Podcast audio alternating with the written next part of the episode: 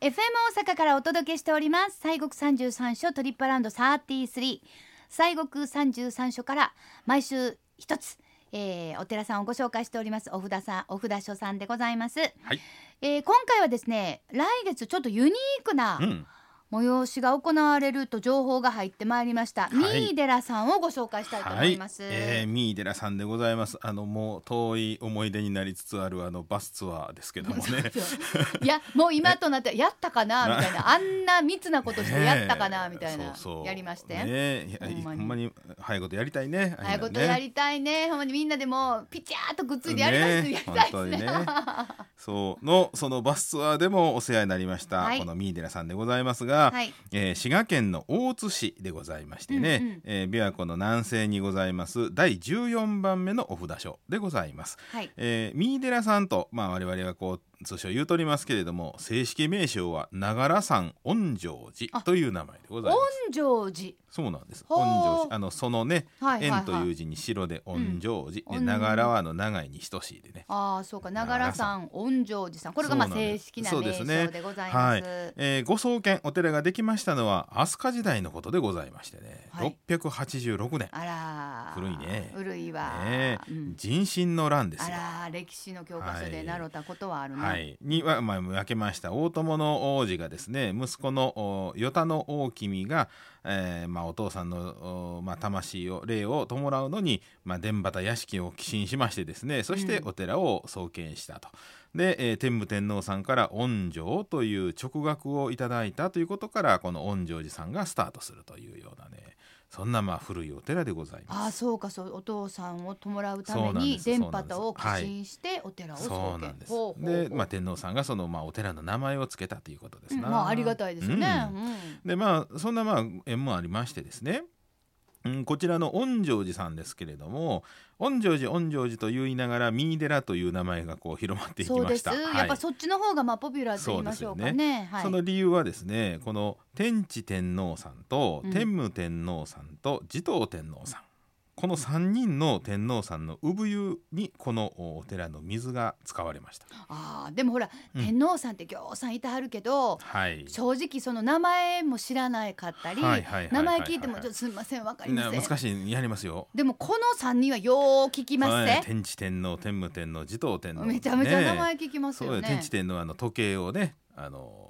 やらはった人ですよね。あそうなんで、あ、はいじゃあこの天智天皇と天武天皇はあのはい。宝塚の舞台で覚えたんですああなるほど朝木夢見氏やったからなそうなんかねそうそれよ、それよ確かねあーそうかそう か持統天皇さん確か女性でしたよね。そうですねね調査されてはでいすねそうですそうです、えーでまあ、この3人のお帝の、まあ、産湯に使われた霊泉ということであの恩井戸要するにあの、まあ、尊敬の恩ですよね、あはい、えーで恩義の寺ですにその、えー帝の使われた井戸ということであの、恩義っていうふうな感じでねはい恩義の,、あのまあ、寺ということで、それが三井寺というふうにこうなっていくんですそねう。か音がみというふうにねそうですね呼ぶというですからあの御井戸の寺の三井寺が、まあ、3人の天皇さんというのもあって3つの井戸の井になっていくというような、うんそれで、まあ、三井寺とこういうふうになったんですな。はいで現在もですねあの金堂という、まあ、いわゆるお寺の本堂一番大きな建物中心の建物にあたるんですがその金堂の西側にですね赤い屋というあの建物がありまして、うんそこのところから水がコポコポと湧いておると、あえー赤い屋というねこれ赤赤あーというのはこの仏様にえーお供えするお水を赤水っていうんですけれどらも、あそうなんですはね、い、それの井戸の屋ということで赤い屋と言います。ああまあでもずっとっていうことは非常にありがたいですよねそうです、まあ、ちなみに、にね、この赤いや赤水言うてますけどね、うんこれって語源はアクアミネラーレのアクアなんですよ。あアクアが赤になったんですかああ赤にならららら、えすえごいです ね西からやってきたんですそねうそうそうでそうでインドのそのサンスクリットが西と東にこう分かれていくっていうかね語族のあれで、へええそうなんですだから、ね、もう物知いりやいやいやいやちょいやいや知らんけど、いやいや知らんちゃうこれはもうそうなんです、ええありがとうございます、はい、でね、えーこのお寺はですね地方大師円珍さんという方がおられましてこの人はあのお最澄さん天台宗開かれました最澄さんの,、まあ、あの孫孫ぐらいなのかな弟子になるんですけれども、はあはあはえー円珍さんがあー天台の別院として中興されてからはあ東大寺さんや興福寺さんで延暦寺さんとともに、まあ、本庁歯科大寺というぐらいね大きなお寺になったんですね。はいえーでまあ円珍さん亡くなった後はですねこのえー比叡山延暦寺と、まあ、激しく対立をいたしまあしらあてらあねらあら。うんえー三門派自門派ってやつですわ。うんうんはい、これ歴史。史の教科書にちょっと出てきますけどあー野球打ちだ、ああなんだって様々あったというようなね,、まあ微妙に近いですもんね。そうなんですよね、うんうんうんはい、そうかはいまあ、そんなねあのちょっと歴史があったりいたしますね。ねえそうねちょっとこう歴史の教科書なんか紐解くと昔はちょっと、ねお寺さんやねんけど争いがあったとかあねもうもう日常茶飯事です、はいね僧兵とかね、はいはい言い張ったんやなっていうのがそうなんですねよあったりします、はいそういうまあ一部分もあるとねそうう歴ち史ではもよう焼かれました。あはいそうですか、はいもうやめて言うて、ええそうそうそうやめてよ言うてね、ええほんまに。うんさて西国のお札所ははいお寺の本堂ではなく、別のお堂でございますさあでね。ございます。はい、あの先ほど言いました金堂というのがまあこの三井寺さんのまあ本堂にあたるんですが、うんお札所のお堂はですね、はいえー境内の南側の高台にございます観音堂が、えーお札所のおお堂ということになっております。うんうんえーこのお堂はもともとこの三井寺さんのお山の山頂にあったんですね。で、えーまあ、参道がか、まあ、厳しいところで女人禁制の、まあ、お山ということでございました。あーはいうんうんうん実はねこのエンチンさんあこの、えー、三井寺さんはあの山岳修験の行もちょっとありますんでそうですかはい。はいあのまあ、そういう山の、うんうん修行があるんで、まあ、はいそういうのもあり、まあ、女人禁制があったんですね。うんで、えー文明9年1477年の夜にですね、夜に、はい、三井寺のお坊さんの夢にね、えーお年寄りが出てきましてねうん山を下って皆が参詣しやすいところで、えー人々を助けたいというそういうお告げがあったんですね。ありがとうございます、はいその方がお参りしやすいです。そうです、はい、で、まあ、4年後にその後この現在の場所に移築されたというようなことで,、うんうんで現在のお堂は1689年に再建をされたあということでございます、えーご本尊さんはあ円珍さんがあ香木に刻んだと伝わります如意林観音さんの座像ということで、えー国の重要文化財指定でございまして秘仏で、えー33年に一度のご開帳ということでございます。三十三年に一度、わはかりました。はいではそのミニデラさんの本ご本堂とかご本尊についても教えてください。はい、えーまず先ほど見ましたね大きなあの金堂の本堂にあたるところですが、はいこちらは国宝に指定されておりまして、門馬山時代のお時代でございます北の真ん所があ再建を命じたもんでございましてですね、まあ、ひまだぶきの屋根が印象的でございます、えー正面奥行きともに23メートル以上あるねものすごく器用堂なんですよ。ああそうでしたね。なはんいやえらいなんかまあなんていうか日本風なゴージャスっていうか。あ そうですね、はいはいはい。そうなんですでご本尊さんはあ弥勒菩薩さんでございまして、うんえーこの仏さんはあのお天智天皇さんの念持仏ということに伝わられて伝ええーわっております。はい。えー念持仏というのはねあの天智天皇さんが自分で持ってはるあのまあ舞仏様って感まじですたももったはったんですか。そうそうそう自分で、そうそう自分でずっと拝んだはった天智天皇さんが。ははいあその仏様がまあご本尊で絶対秘仏です。あら拝まれへん。そうなんですよ、うんこれね聞いたんですあの、三井寺さんにうね、んやっぱり住職さんは調理さんって言うんですけど、はい。調理さんでもやっぱりあれですかって言っていうあのご覧になることは当然ないでしょうけどっていう話をしたら、うんやっぱりないって言ってありましたね。絶対秘仏やから、やっぱはりいその方でも、ないと。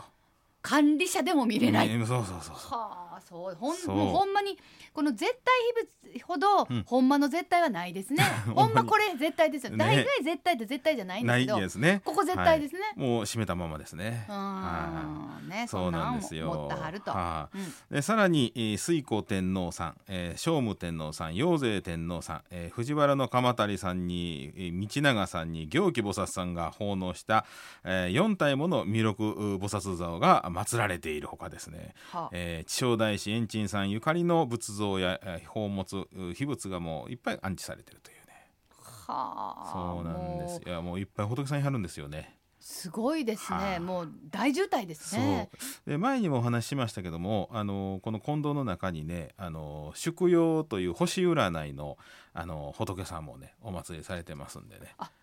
仏さんは、あ星占いの仏様。神さんというか仏さんというかいらっしゃるうんやりますんでね、へえ、えちょちょっと興味ありますよえね。ー、亀の上に乗ってはりますんでね亀。はい、ははあ、そい、う。まあいちこね行かれた時にちょっと探していただいて甲羅でうなんか占うんですか ね。わからへんけど昔ありましたなパリパリしてるとか、ね。貴木ねはあ、ねそうですか。。そうですすね。まあそれだけけじゃない見どころもたくさんあると。 そうそうそう。やっぱりね、三井寺さんといえば近江八景の一つの、はいはいや。っぱり三井の晩そ鐘うでですごね。ざいま金すな。金金。ゴーンってやつですねうんうん。ええ音あとあなのるやつ弁慶の引きずり金っていうやつですね。はいはいはい、えーであのおまあね弁慶さん引きずり金でね持ってって叩いたら帰りたい言うて帰ってきたってやつですけれどもね、 えーでまあ境内には国宝10件、えー重要文化財42件なんかの文化財もたくさんございますんう、でねこれはもうほんまに管理が大変ですねそうですんうんうんえー、みんな晩鐘もねあのお悲しい話ですねあのお母さんがね蛇さんで自分の子供を養うのに目をお与えてねうんで目が見えなくなっちゃったんでその時がわからんからあうのん叩いてほしいっていうようなね、ねそんなまあお話の、おまああれですねね。やっぱり昔のそういうお話はそのどれだけやっぱり一人の子供を大きくするっていうか、産んで育ててっていうのそうねがどれだけのなんかまはあい犠牲の上に成り立ってるかみたいなお話がやっぱねえ多いですうね。ん、昔のねお寺のもう演劇ほんとまかにね。日本昔話に出てくるおう話んなんで、ね、まあでもだから本当にそれぐらいの大変なことだったんですよそうねきっとね。ええうんうんはいですねまあ、あとはね国宝のお工場院客殿、えー、官学院客殿っていうのがありましていずれも一般公開はされておりませんけれども、えー希望日の1週間前までに、えー3人以上で、えー申し込め、えーをされましたら特別拝観が可能と、えー特別拝観料はお一人600円ということでございますけれどもね。はい。はい、でまたあの2014年に、えーあちらにできましたあの文化財の収蔵庫があの、えーと、立派な、ね、収蔵庫がありましてね、はい。えーそちらはあの国宝お漢学院客伝のお加納光信のお筆によります襖絵なんかあありましてあと仏像仏画仏具などたくさんの重要文化財が展示されておりますんでねあねあ、えいっぱい持ってありますね。いっぱいありま すよすごいですよ。うんさあそして8月その最初に申し上げましたユはいニークな、まあ、催しといいますか、はいははいどんなものが、どんなこことれががですね妖怪ナイトってやつです妖怪はナいイト、えー8月7日土曜日からあー9日月曜日までの3日間妖怪ナイトというイベントが開催されます、はい、えーこんえーまあ、今年で4回目いうことでございますけれども、うん、えー、三井寺に伝わりますテッソという妖怪をはじめ20体以上の妖怪が境内に出現するというね、へえーえ、夜7時から9時までで、えー雨天は中止ということですけどもね。へえこれはい、鉄のネズミと書く、ですねテッソどんなどんなんで妖怪しょうかね。ななんかねねへえ三井寺にずっといはるんやろうか、えはあ伝わるってなんかいいんやろうね。ねでもまあそのお寺さんでやるっていうのはそれはなかなかちょっと迫力があるもんですよねえそうですねやっぱりちょ,、はあ、暗いお寺さちょっとした肝試し的な。 んねえねまあ、入山料はねお一人大人あー1,000円高校生以下500円ということですけれどもね、はいい、やーこれだけど夏のね、うんちょっとおしたところで7回から789ですか。はいねまあ、ちょっとちょっねと夏の思い出なかなかそうでねすもうあっち行ってこっち行ってはいできませんから、まあ、こういうんう近場で、まあねちょこちょこしたのをちょっと回重ねていただい てね思い出そうでねすねまあ、ご家族で単位で動いていただいてっていうねそういう思い出作りに、そうですねね今のご時世になるかなと思いますが。うんうんさあ滋賀県大津市にあります御城寺さんですまあ三井寺さんですね拝観時間が朝8時から夕方5時まで4時半受付終了文化財収蔵収蔵庫は朝8時半から夕方4時受付終了入山料は大人600円中高生300円小学生200円ですアクセスは京阪石山坂本線三井寺駅から歩いて7分 JR 大津駅または JR 湖西線の大津京駅から京阪バスで三井寺降りてすぐですお車の場合は名神高速の大津インターからインターチェンジから湖岸道路経由でおよそ10分駐車場350台駐車料金は500円ですそれではご信号お願いしますはい、えーこのお三井寺さんご本尊さん如意輪観音さんでございますからあまりあの如意輪さん出てきあらへんんそうでですけすどねねオンハンえオンハドマシンダマニジンバラウンでございます。はーいちょっと言いにくいですね。はいお願いしますよろしくお願いします。はいオンハドマシンダマニジンバラウン。オンハドマシンダマニジンバラウン。オンハドマシンダマニジンバラウン。ありがとうございました今週は西国三十三所第14番のお札書長良さん、御城寺、三井寺さんをご紹介しました